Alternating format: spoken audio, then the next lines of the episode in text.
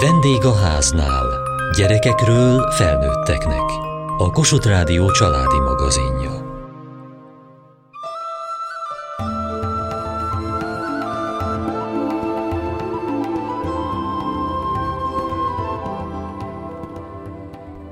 Amikor gyerek voltam, még a szótagolás volt a divat.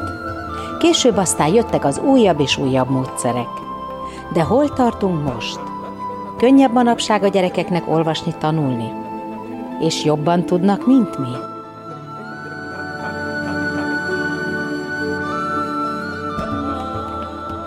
Ezt elolvashatom? Persze. Éte, ét lap minden faló süniknek. Még egyszer olvasd el. Étlap minden faló sünöknek.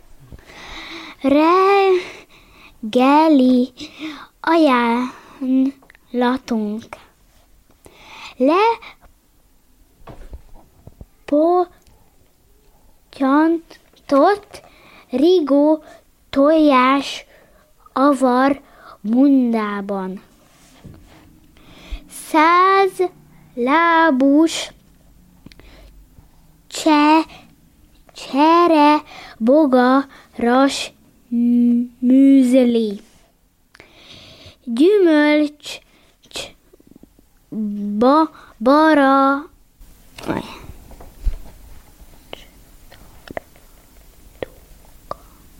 tudom. Gyümölcs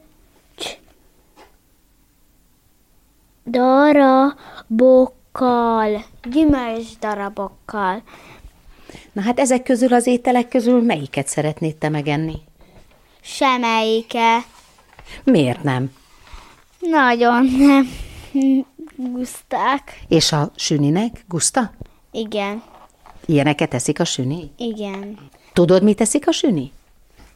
Kukacot, hernyót, százlábút, gilisztát. Nehéz ezt neked olvasni? Hát azért néha úgy írják, hogy összekeveredek. Amikor jön a következő mondat, és akkor pedig így rögtön jön utána, hogy úgy egy kis szünet volt, de összekavarodtam, mert itt nem volt pont, és nem vettem észre.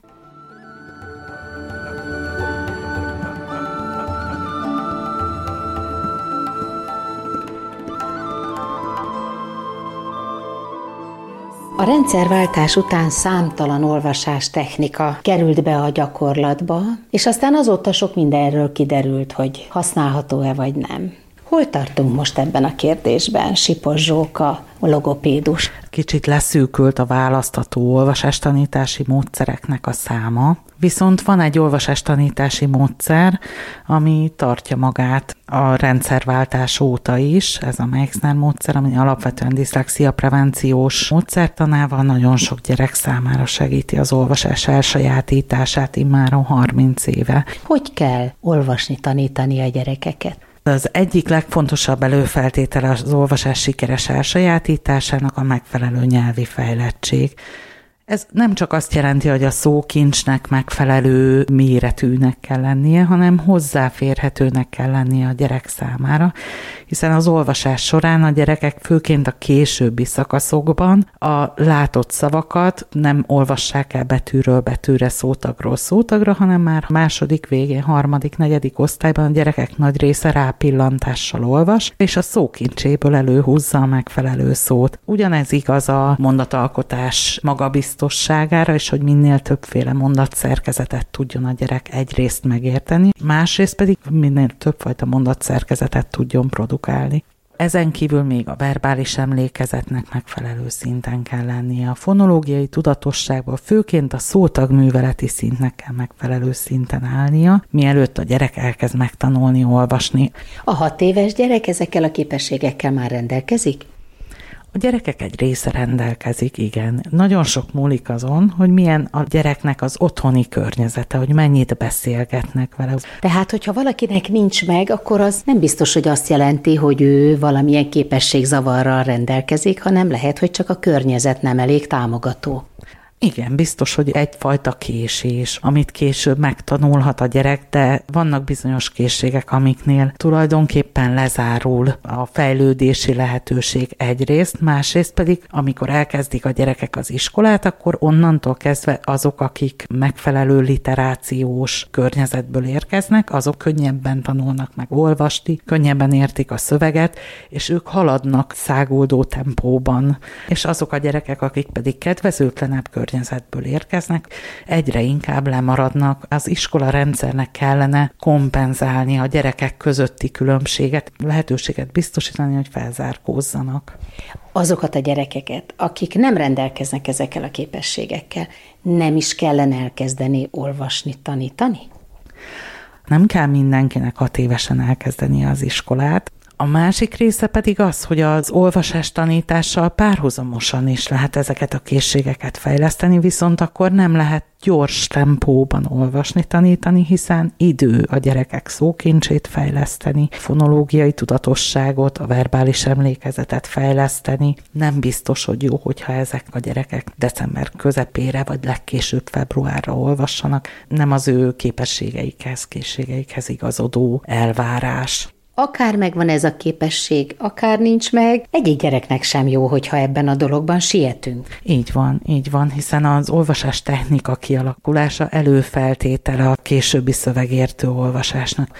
Arra kell nagyon sok időt szánni a gyerekeknél, hogy az összeolvasást megtanulják, és ne siettessük őket, hiszen ha a gyerek rövid szótagokat nem tud összeolvasni, akkor egészen biztos, hogy hosszabbakat sem fog tudni. Az én időmben másodikban kellett elkezdeni a szótagolva olvasást, aztán ez egy kicsit begyorsult, akkor utána rájöttünk, hogy mégsem kell ennyire sietni, hol tartunk most, és mikorra érik meg a gyerek arra, hogy folyékonyan olvasson. Több olvasástanítási módszer van Magyarországon jelenleg is, vannak olyan olvasástanítási módszerek, ahol egy néhány hónapig tartó előkészítő szakasz után nagyobb tempóban tanulnak a gyerekek betűket olvasni, azonnal el kell tudni olvasni szavakat. A Meixner módszer évelejétől tanítja a gyerekeket olvasni, de akkor még csak nagyon pici része az órának az olvasástanulás, és nagyobb része a készségfejlesztés, és az év vége közelettével változik az arány az olvasástanulás során és nem tudnék olyat mondani, ami minden gyerekre érvényes. Az volna jó, hogyha ezt a gyerekhez lehetne, tehát hogyha nem tananyagot tanítanánk a gyerekeknek, hanem a gyerekeket tanítanánk olvasni.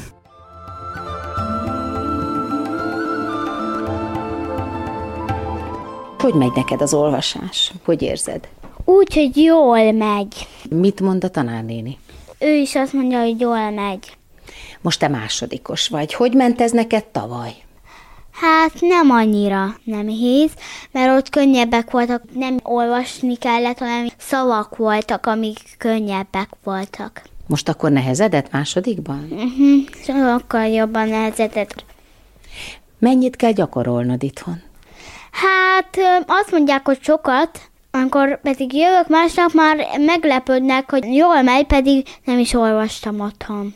Tehát anélkül is jobban megy másnap, Igen. hogy gyakorolnád? Igen. És miért nem gyakorlod? Hát egyszer belekukkantunk, olvassuk, aztán pedig abba hagyjuk. Ha nem megy jól, akkor még egyszer átolvassuk, és ha másodszorra jól lesz, akkor abba hagyjuk. De most például azt láttam, hogy az E betűt meg az E betűt gyakran összetévesztetted. Igen, összeszoktam téveszteni nagyon. Tehát pedig az A-val. Miért téveszted össze? Azért, mert nagyon hasonlítak egymásra. Nem veszem észre, hogy ott, ott nincs ékezet, és akkor összekeverem. És mit szól a tanárnéni? Rám szól, de mostanában nem fordul ilyen erő egyáltalán. Hogy na, ezt mondja. Akkor újra megnézem, átnézem, és akkor pedig akkor. Nagyon sokszor van olyan, hogy ritkán veszem észre, de nagyon sokszor van olyan, hogy észreveszem elsőnek. Mert amikor régen nekem sem ment, akkor rám szól, hogy megkérdezze, hányszor olvastam-e, és mondtam, hogy egyszer, és haragudott, de mostában nem történt ilyen. De mostában nagyon jól megy, szóval mostában nem kell tízszer, hanem egyszer elég elolvasnom.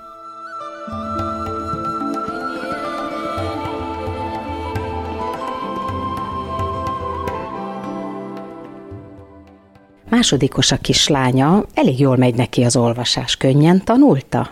Az iskola szerint nem megy neki olyan jól, nem itt kéne tartani. Egyébként mi is azt látjuk, hogy egyre ügyesebb napról napra, hogyha arról az oldalról nézzük, hogy az iskola jelzi, hogy nem itt kéne tartani, és gyakoroljunk vele többet, akkor azt kell gondolnom, hogy mégsem olyan könnyen. Hol kéne tartani? Két-három szót már egybe össze kéne tudni olvasni, szótagolás nélkül. Állítólag ez lenne az elvárás. És a tavaly évben folyamatosan le volt maradva? olyan elvárásokat támasztottak vele szemben, aminek ő nem tudott megfelelni, lassabb az átlagnál, de ugyanúgy felfogja, és egy idő után tud haladni, csak amihez másnak egységnyi idő kell, neki két egységnyi idő kell. Nem volt hozzá türelmük az iskolában? Sem türelmük, sem lehetőségük arra, hogy megvárják. Tehát amikor 27 gyerekkel kell haladni, van egy központi elvárás, őket azt szerint ítélik meg, hogy ennek megfelelnek-e vagy nem, akkor nincs idő arra és lehetőség, hogy megvárjanak valakit, aki lassabb. És akkor mondták önöknek, hogy tessék vele sokat gyakorolni, hogy behozza a lemaradást? Az volt a mondás, hogy ha ennyire nem tud lépést tartani, akkor vigyük el őt nevelési tanácsadóba, ott mérjék fel, és adjanak egy papírt arról, hogy ő neki kevesebb feladatot adjanak. Amíg nincs papír arról, hogy őt differenciáltan kell kezelni, addig nem kezelhetik differenciáltan. Ez meg van tiltva?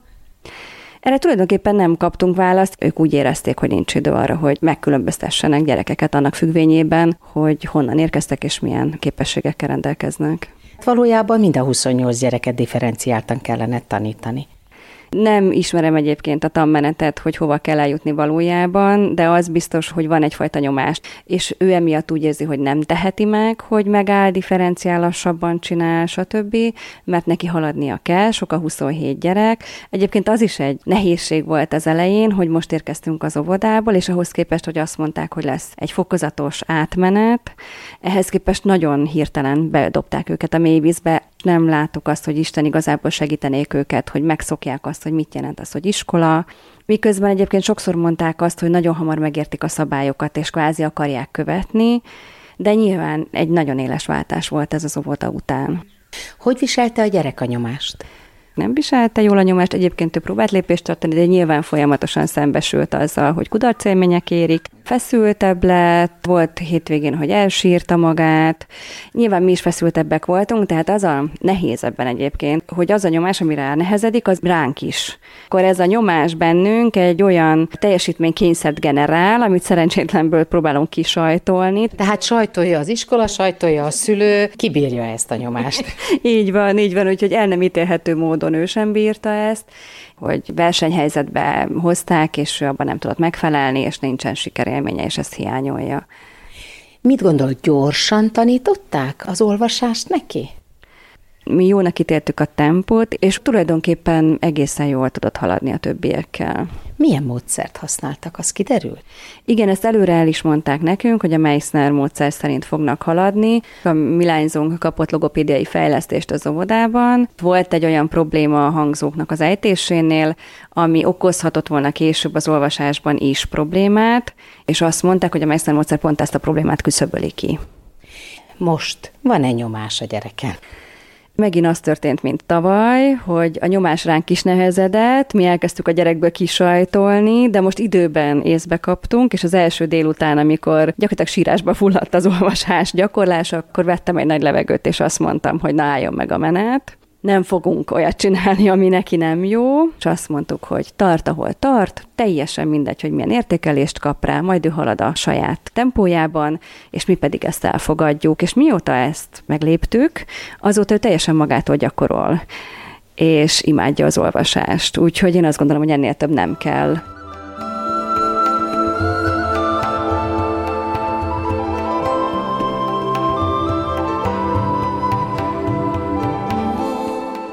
Ez a kígyóborka nagyon szépen U betűre meghajlik, és itt ezen a másik képen ez pedig egyenes. Két tankönyv van előttem, az egyiket Micskei Detti írta, nála az uborka meghajlik U alakba, ez pedig egy elsős tankönyv, a kisfiának a tankönyve, itt az U betű meg egy fekvő egyenes vonal. Miért írta ezt a könyvet? A kisfiam, amikor óvodás volt, elkezdett érdeklődni a betűk és a hangok iránt, és folyton kérdezgetett. Én meg mindig válaszoltam, és nem tudtam megjegyezni. éreztem, hogy valamit tenni kell, mert nem segítenek neki a hagyományos módszerek. Mivel építész vagyok, az jutott eszembe, hogy rajzolok neki, és H betű, ez itt egy híd, ez a híd betű. És rögtön megjegyezte. Mert hogy egy H betűs hidat rajzolt? Igen. Igen, egy H betű alakú hidat rajzoltam neki. És akkor így találta ki, hogy az uborka is hajoljon, meg U betűnek? Igen, igen. És akkor rájöttem, hogy ez óriási segítség neki, és utána jött a többi betű is szépen sor. Például itt van, lapozok egyet, a virág, két virág V alakban áll, de ha az ű, az meg üveg, ide rajzolt egy üveget, és fölé tett két pontot. Igen, hát a magyar ABC ugye 44 betűből áll, és azért borzasztó nehéz az ékezetes betűk és a kettős mással hangzók, mert egy borzasztó bonyolult képe van.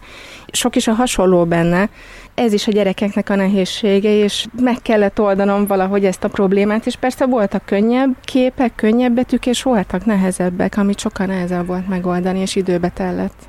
Itt van például az elsős olvasókönyvbe, a V betűhöz egy vonat van rajzolva, egyáltalán nem hasonlít a V betűre a vonat. Melyik volt az a betű, amivel nagyon sokat küzdött? Az ő volt a leges legutolsó betű, ami elkészült, mert hosszú ővel nagyon-nagyon kevés magyar szó kezdődik. Az ősz, ugye, ami ráadásul fogalom nehéz lerajzolni is. Pontosan, de hát ugye ezeknek a képeknek az a lényege, hogy egy jól körülhatárolt, kézzel fogható dolog legyen, lehetőleg olyan, amit a gyerekek már ismernek és az ő kép egy őrlő Hát igen, ez egy kávéőrlő, ez még azért is nagyon nehéz, mert ezt valójában a gyerek soha nem is látja. Igen. Igen, egyszerűen nem találtam más képet, ami, ami tényleg kézzelfogható. Viszont ezzel tök jókat lehet játszani, el is lehet készíteni, lehet beszélni róla, tehát van egy ilyen ismerettágító funkciója is. Lehet belőle tanítani, és a múlt évben már elkezdték használni. A szülőknek egyébként óriási öröm, mert azok a gyerekek is választ kapnak a kérdésükre, akik mondjuk még óvodások, és nem feltétlenül szeretnénk megtanítani őket olvasni. És ez borzasztó sok gyereknek jelent örömet, a tudás örömét. Innovatív pedagógusok tavaly elkezdték használni oktatásban is, és egészen meglepő visszajelzéseket kaptam tőlük, hogy kevesebb a tévesztés, sokkal könnyebb és gyorsabb a betűtanulás, mint valaha. Tipikus gyerekeknek is óriási segítség, de az atipikusaknak, akiknek valamilyen problémájuk van, akár beszéddel, akár hallással, akár viselkedési figyelem, vagy ne adj Isten autizmus spektrum zavar, minél inkább atipikus a gyerek, az a tapasztalat, hogy annál inkább a vizuális képek segítenek nekik, hisz nekik az agyműködésük még vizuálisabb, mint egy átlagos gyereknek. Tehát akkor az a visszajelzés a pedagógusoktól, hogy gyorsabban tanulnak, könnyebben tanulnak, pontosabban tanulnak? Milyen hatása van ennek a könyvnek? Igen, pontosan ezek a hatás. Mind a három egyszerre, igen, mert ezek a képek akkora nagy segítség a gyerekeknek, hogy könnyebben is megjegyzik, mélyebben megmarad, a formák miatt gondolatba felidézi, és hogyha rátalál a dinnye képére, akkor le tudja ellenőrizni, mielőtt még bármit csinálna, hogy egyezik-e a kettő, és így biztos. És akkor utána leválasztja a kezdőhangot a dinnyéből a dét, és ezért kevesebb a tévesztés. Tehát ez a titka ennek az alakazonosságnak. Ezt a nevet találtuk neki.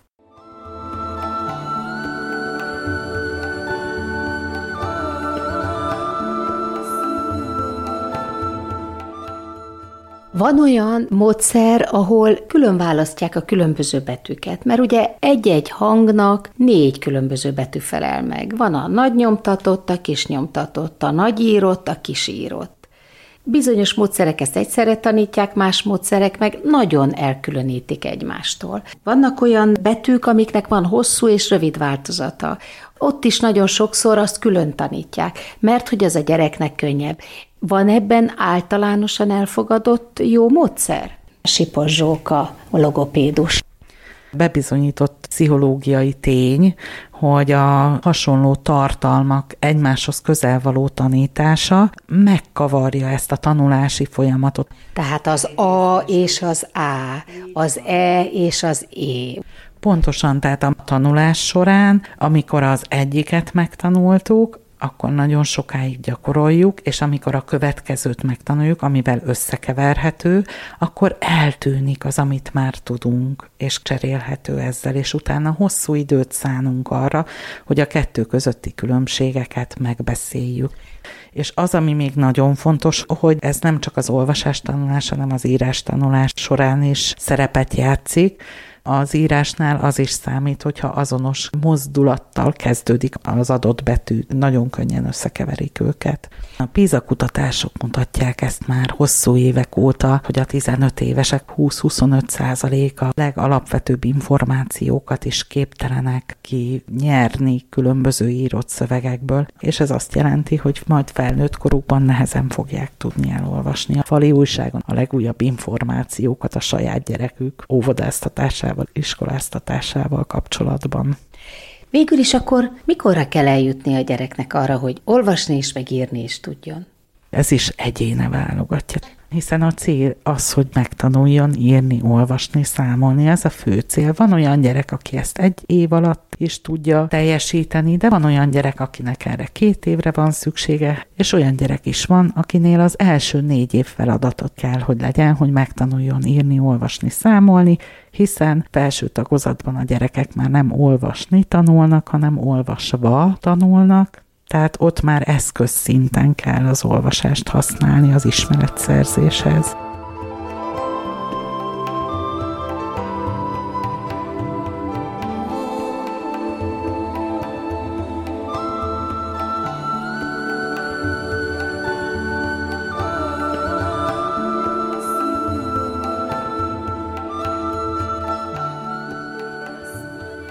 Ma az olvasás tanításával foglalkoztunk.